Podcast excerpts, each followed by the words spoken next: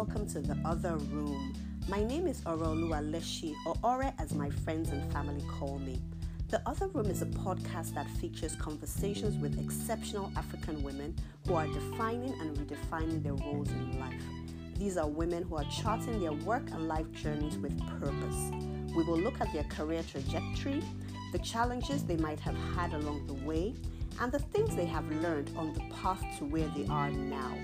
My work focuses on equipping girls and young women with the skills and confidence to prepare for fulfilling careers in science, technology, engineering, and maths. I do this through a non-profit organization called the Women's Technology Empowerment Center WTech, which I founded and is based in Lagos, Nigeria. I hope that my guest stories will help reaffirm that you are where you are meant to be, and if not, will encourage you to make important decisions about your next steps.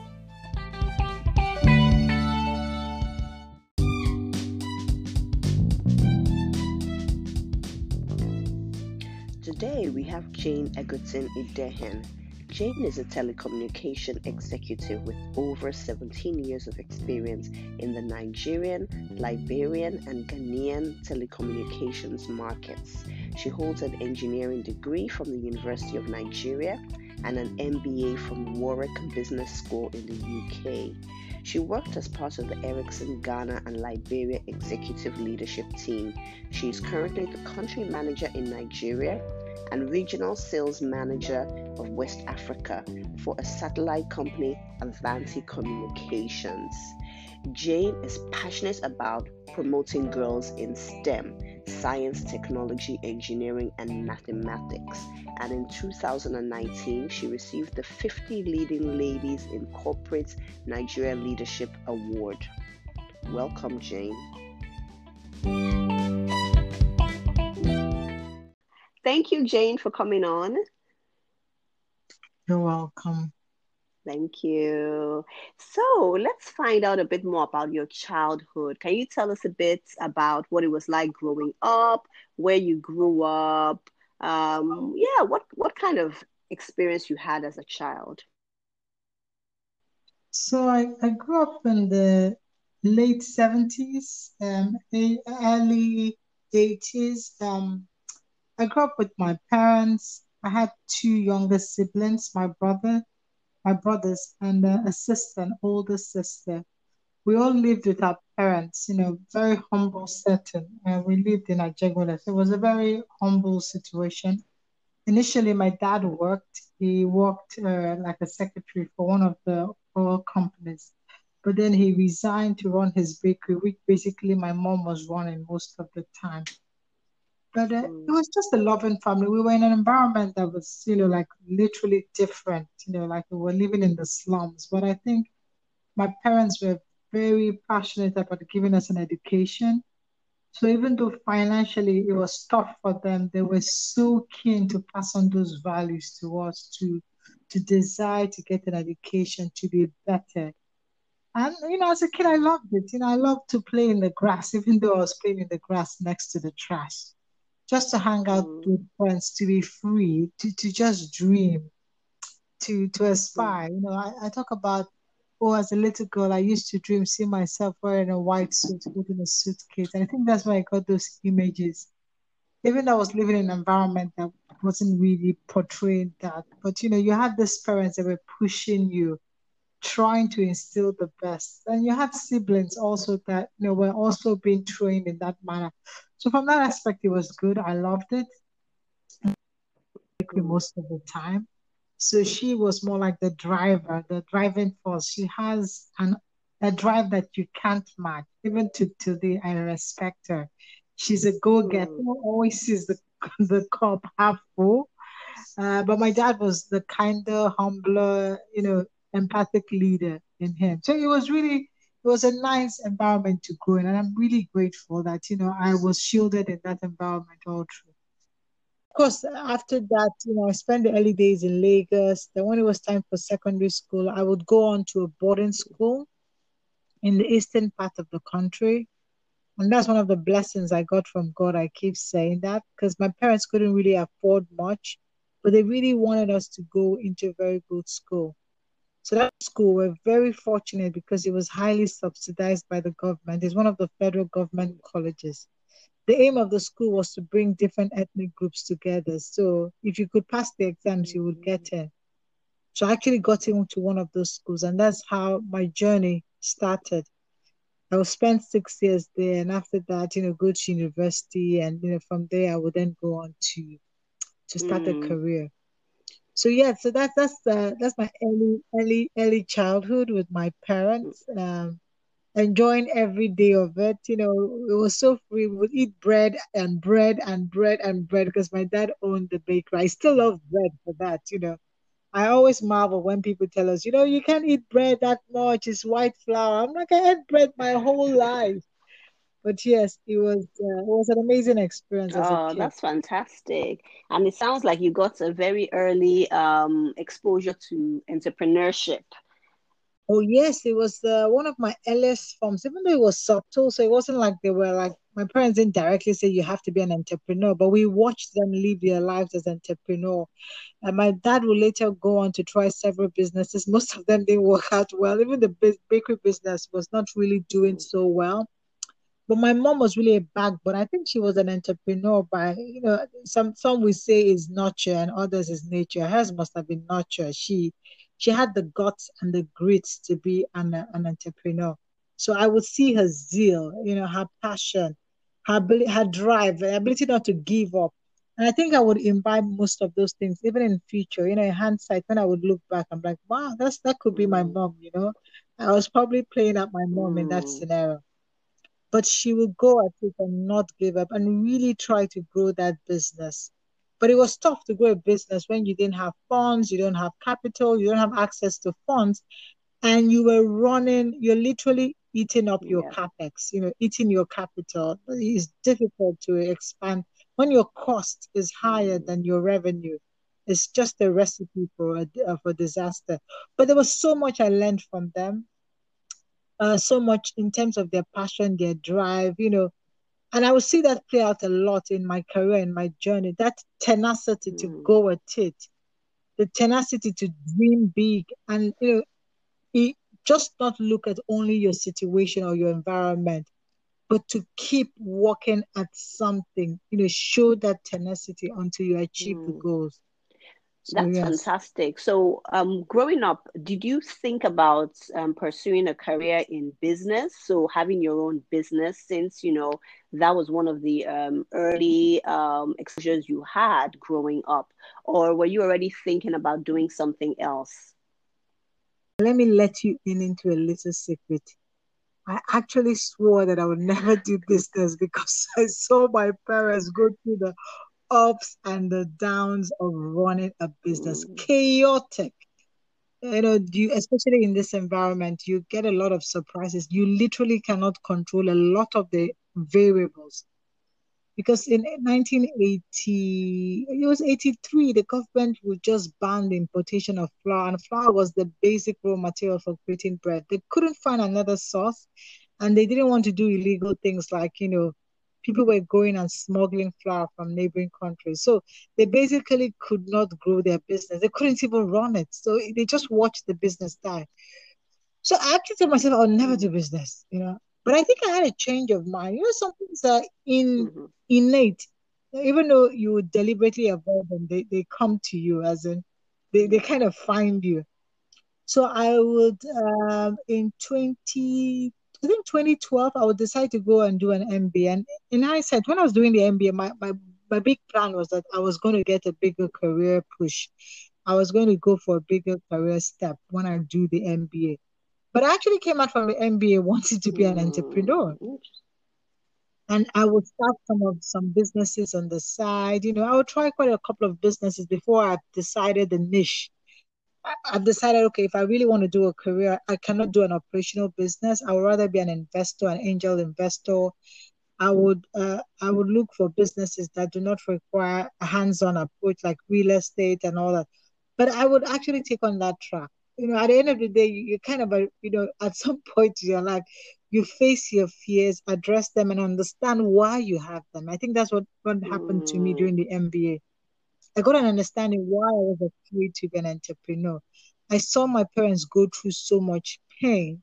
I think I was traumatized by that experience and I didn't want to replicate it. But it's good to understand why, you know, why they went through it, what the issues were, and how you could do it better and not to live in that fear, but to learn from the experience. And I think that's what I did. You know, after that whole, you know, going through that entrepreneurial phase or going through the MBA phase was understanding what the issues were and if I had to do it again, what I could do hmm. differently. Okay, so it's it's quite interesting because yeah, a lot of the times the things we see around us or we see our parents go through can either pull us in a certain direction or actually tell us from from that. So for initially, it's um, it's made you not want to go into business. So, did you have an idea of what you did want to do as a career? I wanted to play it safe, so I knew that um, I wanted to do. I, I found I was very good as in growing a career. I was good in the corporate world. Just I just found out that I did it really well because I was a hard worker and uh, and always determined to learn. So you have the ability to, you know, because you're determined to learn, you tend to grow, and because you grow, you tend to expand. So I was doing quite well in the corporate world. Of course, initially I had my ideas what I thought I would do. So I, being an engineer, I wanted mm-hmm. to toe the tech line.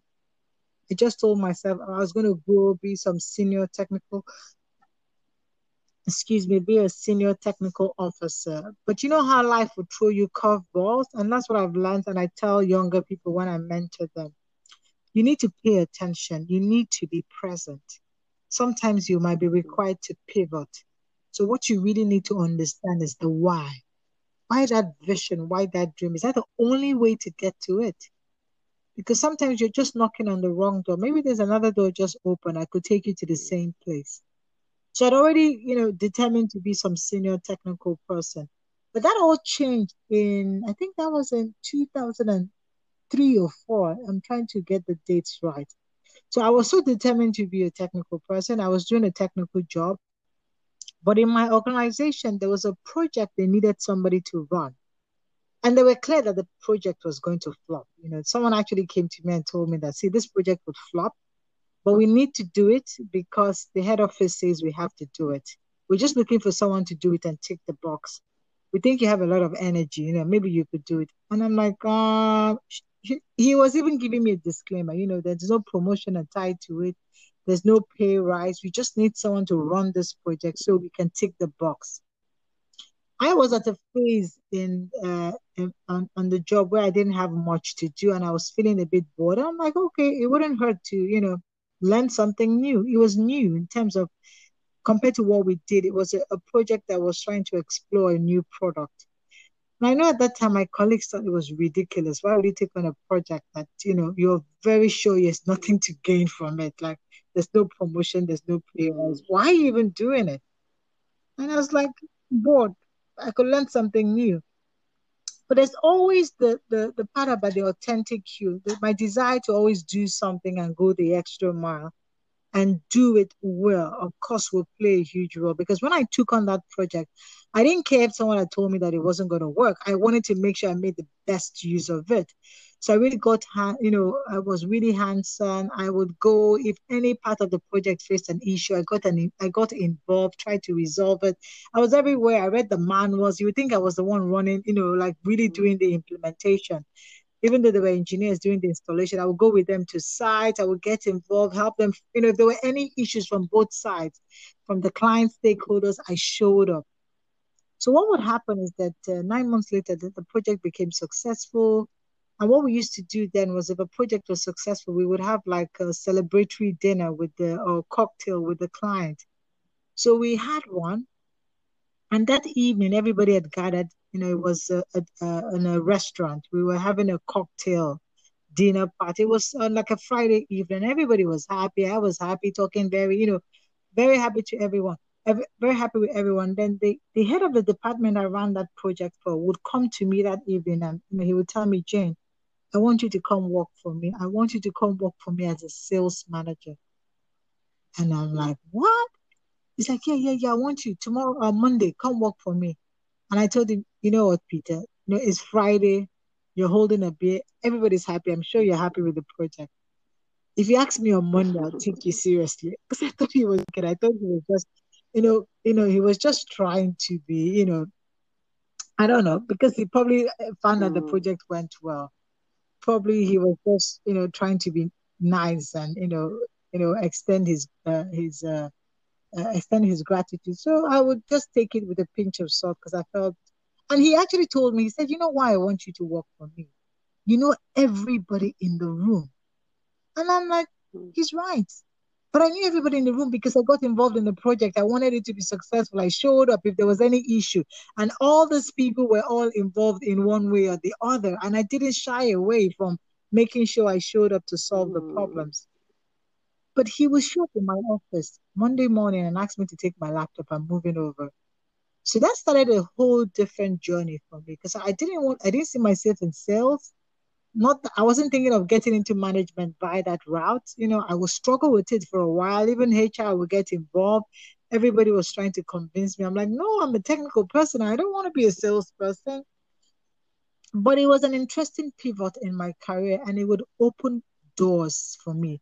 First of all, it opened me to aspects of myself I didn't know. I didn't even know I was good at networking or connecting with people it was that guy that told me. That was the first time I knew that, wow, Jane, that is a strength you have. But that would start me on a career journey that would, ex, you know, really expose me to the business mm-hmm. side of things and would become, you know, it will contribute to my successes today. So sometimes you have to learn that in life. You be flexible and be be, be open to people. Mm. What what what was your role within the um within the company you are working in? So I was a product manager, and as a product manager, you were in charge of a product, a technical product. So I was in charge of what we call the the intelligent or the iron or the brains of your network, you know, the mobile operators network, and as you have them. The network always has a core or the brain where the intelligence sits, and that's where we do the billing, the charging, and all the value added services. So all those products were in my portfolio. I had to mm. understand them. So that that was me. You know, I was really that technical. Mm-hmm.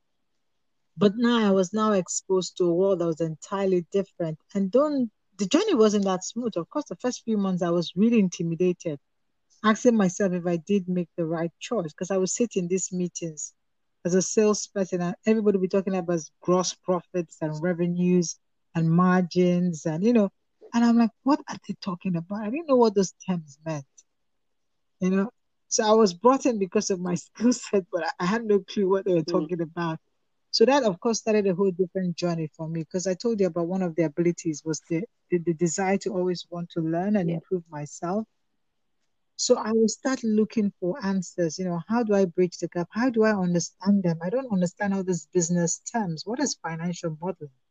what is business? You know, you know, all those business terms, I didn't understand them.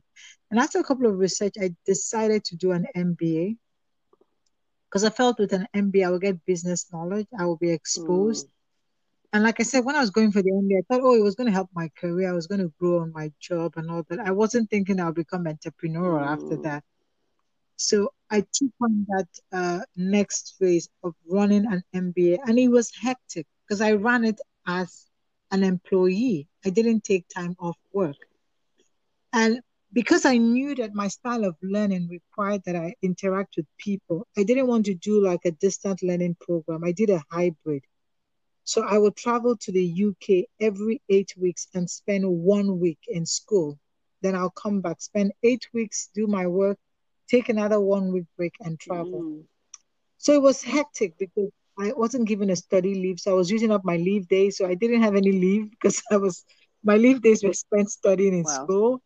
I had to fund that that that, uh, that part of my education. The company they funded, and it was expensive because I really wanted to do it well. I really took time to research, get a very good school that would give me the right exposure. So that cost me quite a lot of money. I remember I was dating my husband, then he used to laugh. He'd be like, I don't understand you. Like your school fees is equivalent to your entire salary. How are you going to make ends meet? So how? But I was more desirous to give myself. Yeah. Mm. Go ahead. So what gave you what gave you the confidence? Because I mean, um, you also sound like a pragmatic person, and I guess being a technical person, a lot of technical people are very analytical, logical, pragmatic, and they make their decisions based on on what they can see on the evidence. So what gave you the confidence to actually decide that I'm going to go for this MBA, even though I I don't have study leave? You know, they're not helping. My employers are not helping to pay my my my school fees. I'm not sure how I'll have the time to complete it. What gave you that that confidence to do that? You know, you're right. As in, I could be very pragmatic, but I think sometimes when you're overwhelmed by your dreams, uh, it's like they don't they keep you awake at night. Even reason, because you're not driven by instinct and, and your belief of what is possible. I used to tell my husband that, oh, I'll leave on my bonuses. So as a salesperson, of course, you got bonus and even though I knew the bonuses might not be enough, I was that determined that I would rather be owing the school fees than not do this thing. Mm. So I knew I was walking on a tightrope, but I was more, I was more, you know, I was more, would I say, carried away by my dream of what could happen, my passion of achieving this goal I've set for myself, than to look at the at the data before me. And I, I did that in a lot of there's a lot of focal points in my life. I did things like that that didn't make sense and they were no longer rational. And that would happen a lot if you see very successful people. Sometimes the passion to achieve the dream will allow you step even on water, even when you know that this is water. You're you're literally I, I remember a time in school because I told you I was from very humble beginnings. So of course my parents couldn't really afford much. So it, it was a struggle to be in school. There was a mm-hmm. time in my university, and I still have that book with me. I keep it because it's, it's, it's a cherished milestone in my life. I didn't have any money, but I was desirous to make an A in a course. I was desirous to make an A in that course because I wanted to make a first class, and that course had the maximum units. It was four points. Other courses were two points or one point, but I like, you know what? This is a four point course. It has to be an A. I wasn't going to argue it. And one of the key things I required was to study, but I didn't have the materials and I needed a particular book and it was expensive. I couldn't afford it. You know, I would try and borrow and, you know, but it wasn't working because I really need to devote time. The amount of time required, I wouldn't always have access to the book for the amount of time I wanted to devote to it. Mm. So, you know what I would do? The next time my parents would send me the meager pocket money they sent me, which wasn't a lot, I would take that money immediately I came out from, I think it was the bank or where. I would go straight to the bookstore in the market. I remember that in Nsukka. Ask this guy how much this book was. The price of the book was equivalent to almost all the money I had in my hand if I take out my transport fare. Mm. But you know, I would go ahead and give him the money, buy that book, and go to my room in the hostel and be so happy. Even though I knew that I am so in big trouble. Like, how are you going to feed for the next couple of days? Mm. I was just happy that I bought that book. Mm. You know, I could see myself getting the A, but I didn't know how I was going to leave the next day or even the, the evening. You know, what are you going to feed yourself? And mm. that would happen. I think that's that's something I can't explain, but it's is is is your because I believe sometimes for your dreams and your ambition, you're you're first sold in your mind. Yeah and you know and when you know that it's uh, i tell people that always you have to want it for yourself when you want it for yourself even the hurdles and the challenges sometimes you're not even rational with them you're willing to walk and be determined to walk against that hurdle mm. just because you're so driven to achieve a particular goal. Yeah and i think that's a common trait of um, very successful people that they have a vision they're able to see what is not what is not here basically and they're able to almost will it into existence through their hard work through their determination through their through their sheer self-belief and uh, so at the end of the day when they're successful people are like wow that's fantastic We applaud them but it could easily have gone the other way i'm sure at the time people will be looking at them thinking they're crazy exactly i would have probably it would have something would have happened. I couldn't get fed, you know, fall ill or whatever. But I remember reading that book I bought several nights on a hungry stomach. But I was just happy that I had that book and that A was coming. You know, for me, and that would open a huge door for me because I noticed that I so read that course that I would teach people. Mm. I talk about uh, some of the skill sets I've acquired. I would stand in front of an auditorium with 400 students and I would teach them engineering 401 because I've so read it. There's like literally no question you would ask me. I have read it. I've solved all the past question papers five years, you know, backwards. Like you literally have to really go to the moon and ask me a question for for you know for me to you know fill that question. That's how thorough I was. So people would be so you know happy to tap into that knowledge, and I was willing to share. So I would have discussion classes. They used to call it, you know, Nkechi, my, my native name is Nkechi, so that's what, what name people knew me by. In Nkechi's discussion class, and everybody would show up, and I would teach and teach and teach. Just the sheer happiness of that, I understood it, and I was going to get my aid. I was willing to to do that. But yeah, and that would today it would translate to my, um, you know to my ability to do things like public speaking or communication. But that was for me it was fun because I was enjoying it. Mm. Okay, so I I'd like to go take us back a little bit. So you were in university. What did you study in university?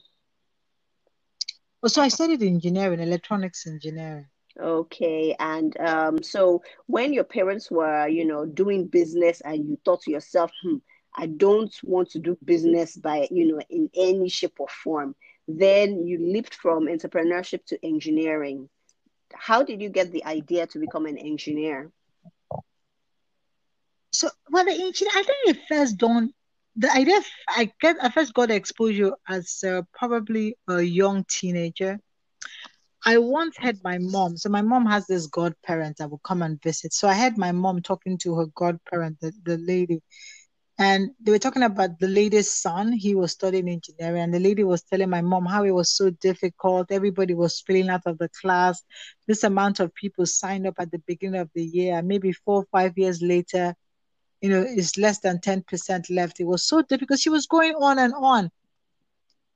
You know, as a young kid, I just eavesdropped and I told myself that's what I want to do.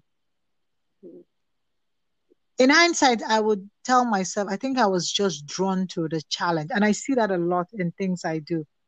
If you tell me it can't be done, it's impossible. You've just made it attractive. And just the fact that the lady was telling my mother that it was a difficult task, I was just drawn to that challenge. So that's why I will first have my exposure like, oh, I want to do that. If that is difficult, yes, that's the one I want to do. But of course, along the line, you know, things will happen. My parents really wanted me to study medicine. So I think it was GSS, SS1, you know, then in the in the secondary school, we would have to choose if you want to be a science student and all. And of course, my mother wanted me, oh, my dad, you have to join the, the, the science students for those that want to do medicine. And I, I wasn't really like intrigued by medicine, but you know, serendipity could happen as well. I lost my biology note in the first term, and I would come home. My parents would try and you know, convince me I have to go find the note or rewrite the note. I just convinced myself like I wasn't going to do that. I'm just going to go and do this engineering thing. I'm not having, I don't have no plans to look for that biology note or try and recopy it. I wasn't finding it interesting. That's how we start that journey of, you know, trying to be an engineer. And I, I really did well, you know, because I would, you know, get those moments where I'm like, wow, what does it take to get an A? Is this how you guys get an A? I want to get an A. And, I, you know, I start working towards getting an A. And, you know, I would really graduate with very good results. But then I would come back home after SS3 to my environment, to my, you know, parents, loved ones. And you know, people ask you, so what are you going to put in for JAMB? What do you want to study when you go to university? I'm like, oh, engineering. And people like, engineering, you shouldn't do that. It's too tough. It's for men. It's for it's for boys. Um, it's too hard. Why do you want to spend five years in university? That's too long. Do something easy. Come out and get married. You don't have to waste your parents' money. You know, everybody had an idea of what they think you should do. And I tell young ladies this a lot. And I tell especially the ones I mentor, you know, I'm going to have this chat with you. I'm going to talk to you. We're going to agree. I'm going to get into my car and drive off. You're going to go back home to your environment, your parents, your loved ones, your friends. It is a battle of the mind. your ability to be determined, even when the environment will say no, will be left to you. I won't be there to protect you. Nobody else. It's you and you and you alone. Because it's important that people own people own their dreams. I would go back home then after secondary school. And after hearing all this negativity all around me, I decided to play it safe. And two weeks before submitting my JAMB form, I will go and erase it and say, oh, but I take this thing off. Flip, flip through the brochure. Can I find anything that's physics, chemistry, maths? I didn't even know what, because I only, and that's how I've always operated in life. I always give myself very few options. Mm. So I had spent almost three years in my life telling myself I wanted to be an engineer. Now I'm going to try and figure it out in two weeks. What can I replace with engineering?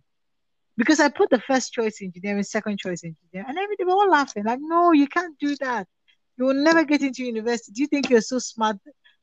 And you know, it starts it starts to tell on your self-esteem because I was coming from an environment where I was shielded, where people mm-hmm. saw me for who I was, to an environment where people didn't even really know that I'd evolved, I'd grown. I was not the little girl they saw. I was someone that had worked really hard. I was beginning to own myself.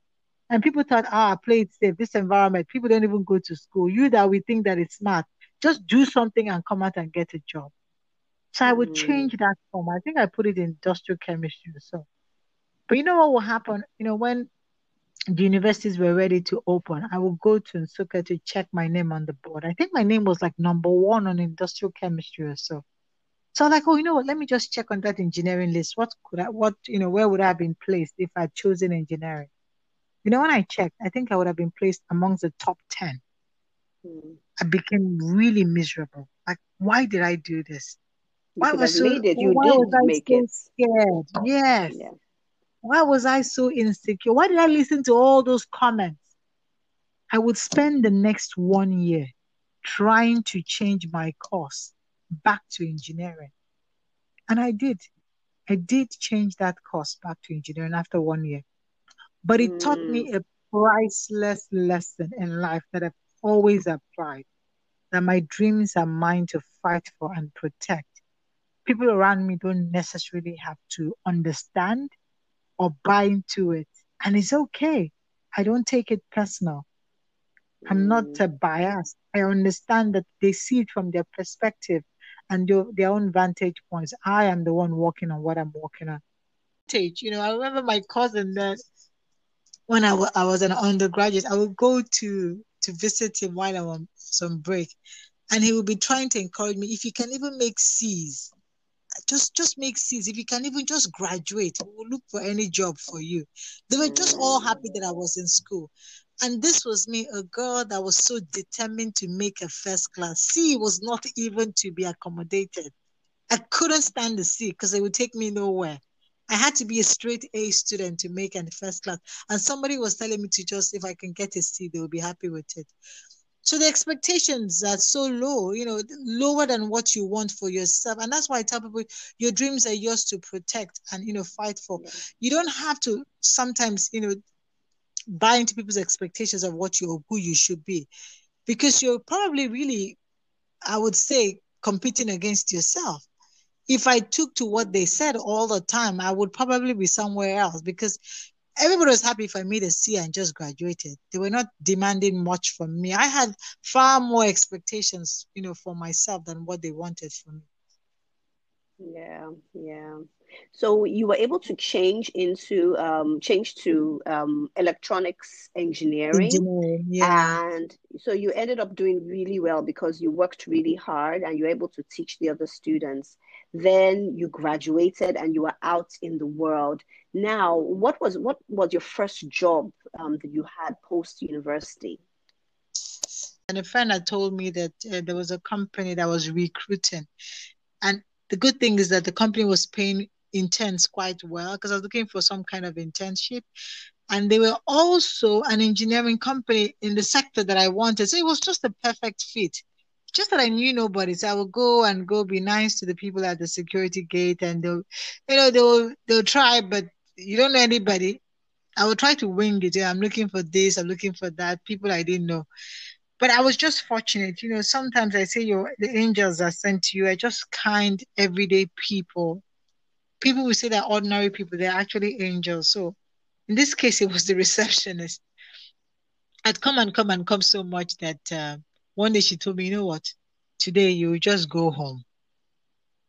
Come back on Monday. Just come straight to me and tell me you want to see Mr. Larry, that you have an appointment. I will call Mr. Larry for you. If he should ask you, you cannot tell him I was the one that told you. I think he can help you. And she kept to her word. I would show up the next Monday. Of course, I doubted, oh, would this be true? You know, will she do it? But I showed up the next Monday and, you know, did like she said, you know, she pretended she didn't know me. She called Mr. Larry and I was there so happy, trying to convince Mr. Larry that, you know, he could recruit me. And the guy spent like an hour trying to find out who are you? Like, who told you to meet me? How did you get my details? but I was so passionate, like trying to convince him, like I've done this in school, I did this, I did that, I work on this project, I'm good, I'm hardworking, really passionate. Lion would give me my first break. He would actually help me get my first job because he would get me that opportunity. I would intern there and start working with that company after internship. And I say this with a lot of humility and gratitude because there are lots of Larrys out there. For most people that think that, oh, you, you need to have some kind of access to, to start your career journey. Oh, you can never get help because you don't know anybody. Your parents are too poor. You know, you don't have all the variables you need. There are angels on this planet, and I strongly believe that God sent people to help you. They're good people looking to help others. And Larry was one of those mm. people for me. He would give me, and you know, today mm. the funny thing is that we still meet. We meet in an industry event, and I always tease him like, "This guy gave me my first big break," and he probably would just smile. but yes, Larry gave me that break, and I'm so so grateful. And I always love to pass it on, you know, just like he did for me. I like to do for many others. I always shocked, you know, why she's so interested to help me? and people keep wondering. Mm. I'm like, I'm interested to help you because I was also helped. The guy that gave me my first big yeah. break didn't know me. He didn't know anything about me. So it's it's okay to help strangers. Mm. So um, you were working initially as um, an engineering intern, and then you got um, a permanent appointment. Yes, yeah, so I would intern in the company. I would serve with them, which was a beautiful story because I started off as an intern because I hadn't even gone to service. I just graduated, but we didn't know when we were going to go for service. So I'll do that internship for three months. Then we will go for service. I will do my service with them. And then they would actually offer me permanent employment. But at that stage, I had gotten another job with uh, a multinational, Ericsson. And I decided to go with the hmm. multinational. So, what was that experience like moving to Ericsson and then starting your I guess your first proper job after NYSC? It, it, it, was it was it was a peculiar one because I know at the time I make that I made that decision because sometimes I get a lot of young people asking, "Oh, what should I do? Should I go for the money or should I go for the for the career?" I said, "Well, yeah, I can only tell you what I did. I don't know what you should do." But at the point I made my call, I chose the career because I thought the money would always come. I was confident that you know if you work hard, you, the money will come. The time I took that job with Ericsson, when they offered me the letter, it was the same pay as what I was earning. And this was me an intern. It was no different. If I put my overtime, it was exactly the same pay. And I kept asking the guys in Ericsson, why should I take this job? Like, there's no incentive. You're going to pay me the same thing as, as I'm earning. Like, why should I come and work with you guys? But my good friend always, you know, she said something then, you know, where I had gone brain, brainstorming with her, and she's like, you know what, these guys could offer you a career because they would train, they would expose you to all kinds of technology in different countries. So maybe it's worth taking a chance. So that was the reason I took the job, just because I knew they would train me, because I wanted to go. I was so desirous to grow. Even as an intern, you know, when we we were running a shift, any free day, if nobody wanted, I would take it. I just wanted to learn. I was hungry to learn. So that was one of the reasons I took the Ericsson job because I thought, oh, if I take this job, they were going to train me. I was going to learn so much. And that was good for me. It wasn't really all about the money because the money was the same. So when you look back on your your career, you know, so far, are there any major mistakes that you made that you look back on and you're like, whoa, how did I still have a job after that? well, I, I normally don't call them mistakes. I feel they are all things you learn from. I feel this, I feel you fail forward. Mm-hmm. All those ex because all those things I would have called mistakes are things that became milestones in my life that have made me progress and become who I am. And those are the reasons why probably I am where I am today. But there have been times you're like, wow, how are we going to get through this one? You know, like if I get through this one in the morning, then I'll be so glad. And there have been cases like that, loads and loads of cases. Just the, the mere fact of choosing to take the sales route. It was a tough time too, because I really didn't want to be a salesperson. I thought salespeople were just aggressive people that would breathe on other people's neck and force them to make decisions they didn't want. So I, I had this prejudice already about salespeople, and there I was being offered this role. And I, I, I told myself, I don't want, this is not me. I want to be technical. But I'll get one of my informal mentors give me a prep talk and tell me, you know what, what do you really want? There are different ways to achieve it. Just be clear about what you want, but know that there are different ways to achieve it. And I will take on that journey. Even though the first few months I asked myself, is this the right thing? You know, you're sitting in meetings, you had no clue what they were talking about. You're like, this is not your comfort zone. And you, you start doubting the decision you made. But if I, in hindsight, that was one of the best decisions I made because it took me on a career path that today is such a blessing. And I talk about this a lot in my book about those milestones in my career that would have been what you would call mistakes, but they're not. They're just experiences that just leapfrogged you. I normally say they shake the system and give you a reason to open up your eyes. For example, leaving Ericsson the first time was one of those big ones, you know. It was a comfortable job. I was doing well. I told people before I knew it, within the first seven years, I'd traveled to over 21 countries and maybe maybe 30. You know, like the job was good exposure. I was doing well. I was comfortable, but I wanted more. I saw myself as in getting more. And after a couple of, you know, I felt like, oh, I've been passed for promotion way too much. I was going to go. And people did nobody even believed me because at that time my name was Jane Ericsson. Most people knew me as they didn't even know my surname. They just knew Jane Ericsson. So you can imagine I decided that I was leaving. It was a tough call to make, and everybody wanted to be sure that are you okay? Is it the right decision? Where are you going? You're flourishing here. But I, I didn't feel like I was flourishing because I mm. really wanted more, and I just kept saying that I wasn't given the opportunity. So I decided to do it cold turkey and walk mm. away. And I told myself, Jane, if you're really good, you should be able to replicate your success wherever you go. Your success shouldn't be tied to one position. If you think you're really good, that's the challenge I gave myself. So I would walk away and work for another organization. And I know lots of people looked at her like, why would she have left? You know, she was so comfortable doing so well. But that for me was one of the key milestones in starting my management journey because the company will come and look for me two years later. They would actually cut me for nine months to get me back. That's how valuable they thought I was. Like initially, I thought it was a joke. I'm like, okay, wow. You're always trying to have lunch with me, or you know, sell me the idea of coming back. I'm like, how can I come back? I just left that company like a year ago. I can't come back, you know. But you know, when it went on for like nine months, you know, you can kind of get sold to the idea of this is all what we could achieve together. And I came back. But the difference was that I came back on my own terms.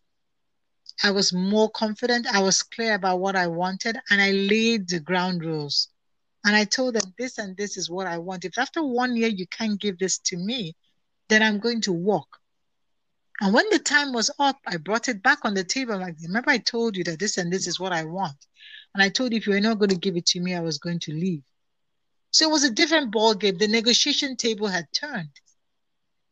I say this a lot to women because sometimes it's something we shy away from. We will not confront it. We would not negotiate because of some kind of indoctrination from the culture. You know, you're not a woman is not meant to speak or ask we're always used to be on the sure. receiving mm. side. You know, somebody's going to ask you out on a date. Somebody will ask you to marry them. You're never on the side that would ask. But in the job, on the job or in the mm. uh, in the work in the workforce is different. the rules of engagement are slightly different. People don't wait to be asked because nobody will come and ask you. You actually have to ask. You have to put yourself forward. You have to step out, be visible. You have to want it. And for most women, it's a big, tough one, you know, very big, tough one because they see it as being, you know. But go ahead. You were going to say yeah. pushy. But but but how? So when you've been raised a certain way, this is the way you've been raised all your life to be the good, obedient, well-behaved woman, and then you get into a workplace where the rules are different. How can you start to have that mind shift to to not only survive but to really thrive in that environment? So number one i'm thinking about when you moved to the sales job and you didn't know what they were talking about. There could have been the tendency for you to keep quiet because oh these are my superiors. They have been here longer you know? But you know you have to make your your presence felt. How do you have the courage to do that? How do you have the courage to negotiate? How do you have the courage to make those to to to to basically come out of the box and basically take yourself out of your comfort zone? How do you have the how do you begin to even have the courage and the ability to do that? So I, I normally tell people which is the big theme of my book two things. I tell them that courage requires vulnerability the fact that you're courageous doesn't mean you're not vulnerable. It doesn't mean you're like all confident with arms, I'm going to fight this war. It means that you're vulnerable, but you're still acting. That's that's for me is being fearless. The ability to act in the midst of your fear. You know, to sit in that meeting, listening to all those people say all those things, and you had no clue, but you still ask the question. Um, just for those of us that don't know, what does net sales mean? It takes a lot of courage because they can laugh at you, isn't it? They're like, yeah, this girl was your new sales manager. She doesn't know what net sales is, but you still act. And I tell people, you, you have to act in the midst of your fear. It doesn't mean you're perfect. It doesn't mean you're not scared. I'm literally scared, thinking of all what would happen. They could probably laugh it up. They could ignore me, or they could just give me one of those correct answers. But you still acting. And I, and I say that because I think it's so important in life. In all those phases, I was scared, you know. You know what it is to go to your office and see that the first time you were passed for promotion, the second time you were passed. Then you start asking questions. That's the whole culture we are raised in. And I'm being told the only way to get answers, you have to confront this thing. It takes it took like sleepless nights and you know months of thinking. How do I say it? Where do I say it? How do I preach it? How about if he says this? You know, you do all the role play, but you still take that step and still say, Hey, boss, can I get five minutes with you when you're free? I really want to chat with you. And those five minutes, half the times you're rubbing your fingers, you're sweating, wishing the ground would open so you could hide in. But you still ask them to, to find out what's going on. You know, I find out on the job, each time this openings are and I apply, I don't seem to get it. And sometimes I feel the people that get it there, they don't even know they're not as experienced as I am, and they don't even know half of what I know. And I feel like some of them I met, you know, they met me here, but why don't I seem to get that? They tell me I interview very well. I did so well in the interview, but I never get the jobs. I was just wondering, can you tell me? Can you give me pointers what I could do? You know, where do I need improvement? You know, what could be the I would like to work with you to address those gaps. It takes a lot of courage, being vulnerable, and you're probably sweating as you're doing it. So you're really scared. So the, the journey itself of being courageous doesn't mean it's a journey that is, you know, lacking in fear. It's just a journey that is accommodating and addressing it, but confronting it and still taking those steps us about your book. I love the title, Be Fearless. Give yourself permission to be you. Tell us what prompted you to write. I always it. tell everybody, I'm quick too, that my daughter was the muse for that book. So, of course, the journey started with my coach. So, I do have a coach. She's always telling me when we have these sessions, you have so much valuable experience. You should share that with younger people. I'm like, oh, I'm so busy. She's like, you should write of course, after you know lots of times of you should write. One of those days I was bored, you know, took a leave, nothing to do.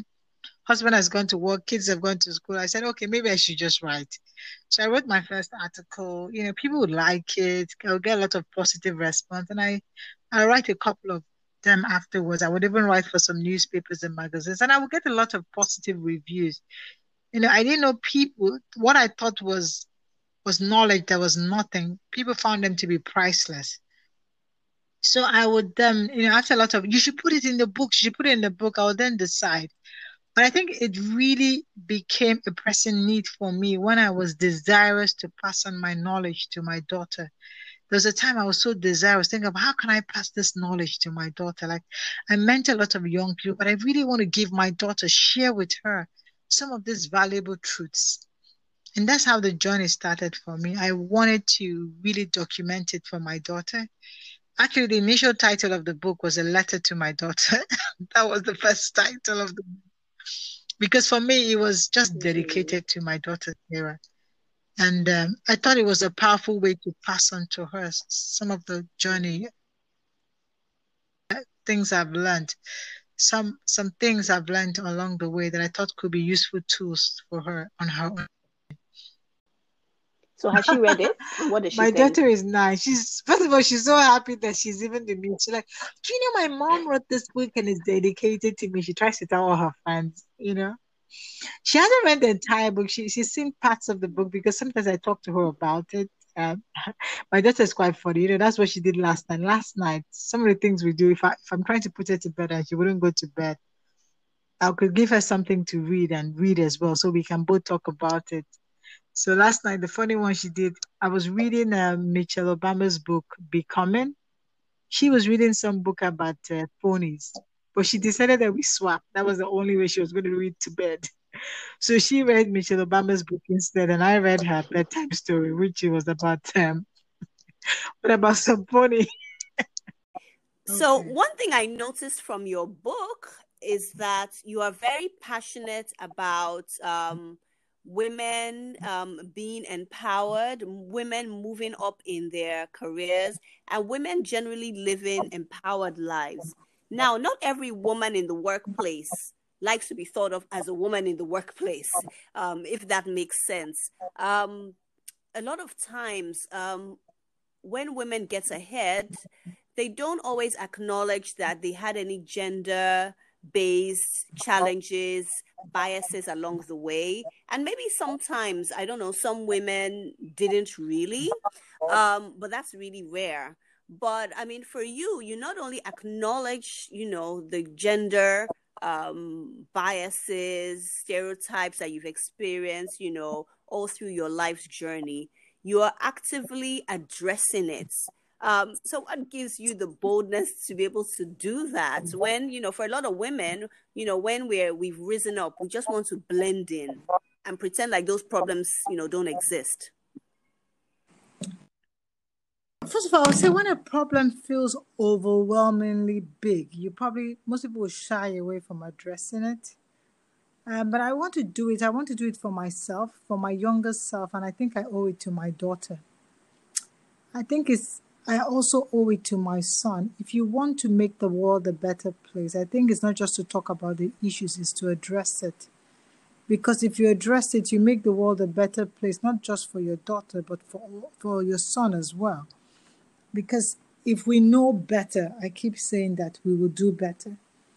Um, if the guys or if the men know that, oh, there's a challenge here, then they probably could be on board to collaborate and help address it if they don't know there's a challenge, it will just be swept under the carpet. And I think for a long time, for many women, it looked like an insurmountable task or a mountain that could not be brought down. So probably it was easier to avoid it. Most people avoid a battle they feel they've already lost. But I know that uh, it starts from one step, you know, speaking up, doing one little thing, and before we know it, we can get uh, a chance to changing the way things are done. So I, that, that's for me the real passion. And I share a lot of that in my journey. Of course, it's easier to to sweep it under the carpet. I know that's one of the discussions I had with my editor. Like, are you gonna really want to talk about this? And I'm like, yes. The only way I can do better and keep make this world better than I left it is to address it. and to share what I think could be possible solution and to ask others to join as well, to ask other men. Because sometimes they don't even know. You know, they don't know just because they're, you know, from their own point of view, they're not in that situation. Think about childbearing and child rearing and, you know, managing that with your career and the workplace. Because most times it's the woman, she's the one to face the brunt of it. Just think about basically what is happening now. So we're having this whole lockdown situation in most countries of the world because of the whole COVID 19. And I think for most men staying at home and working from home, they're getting a glimpse into the lives of their wives, what it takes to run a home. For some of them, they're still being shielded. Like I was having a chat with a friend, like, oh, her husband is just at the corner of the house having his calls morning to night. He doesn't know how the kids are engaged, how they are fed, and she still has to do that and still do her own work because she works. But it's to have that conversation. I think when we start to have those conversations, we do ourselves a lot of good. We do the generation behind us a lot of good. What do you do for fun? I do lots of things for fun. I do a lot. I do lots of things. So I, I, I love sports because I think I could easily get bored. So I can always switch them. So I would cycle, I golf, I swim, I play tennis. You know, like I take it on. Like if I wanted to learn something new, I look for a new sport. I'm like, you know, let me get challenged. But I also love to dance. I love ballroom dancing. So I do a lot of salsa. I love to hang out with friends, play with my kids. I have lots of things I do for fun. mm, okay, I'm I'm I'm starting to see that. Mm. Yeah. So what's next? Yeah, what's next for you? What's next for you? You have um, your book out, "Be Fearless," and um, you're promoting it. Um, what's next for you in terms of your career, your life in general? Um, more books to come. Yeah, what lies ahead? So I say I'm really spending time now to, um, of course, promote the book, but I really see myself taking that message, um, also using my platform, as in my career platform, expanding that, so that I can. I feel when you have a bigger platform, you can impact more. Like we were saying, you know, once you're at the table, then you can have these discussions so I see that I see myself taking bigger responsibility, using my expertise to help other corporations, organizations. It could be in know in the in the in the sense of board positions, you know, because I, I seem to be getting a lot of such requests to come with that expertise and experience so that I can also help organizations that will need that. And also use that platform as well to do, you know, create more impact and do uh, do better for my generation and the young younger generation behind me. Um, so that's something I'm really looking forward to when it comes to my career. When it comes to my family, I'm really looking forward to uh, having to spend an amazing time with my kids because they, they literally sacrificed the last one year to give me time to write my book. So I'm trying to play catch up right now. So I'm spending this amazing time with them, you know, just getting to know them better, to even learn from them, you know Sometimes you learn from your kids, but seeing the world through their eyes so that I can be a better mom to them, which is really what I want to be. And to, to know that I've done the best in being a good mom to them and giving them what they need. And really spending time with my husband as well. Fantastic. Well, I wish you lots of fun um, spending Thank time you. with your family and I want to thank you for this time that you spent sharing and talking to to me. I really enjoyed it. I learned a lot from it, and I look forward to sharing our conversation with everyone. Thank you too. I really appreciate it. I think it was amazing having this chat with you because you know you're really someone I respect. I love your passion and the work you do. So I, I'm a big fan. I really admire the work you do. Wow. And I really thank look forward to collaborating some way or the other with you in the future. So thank you so much. I'm honored. Thank you. Thank you. Thank you so much, Jane. I look forward to collaborating with you too. Yeah.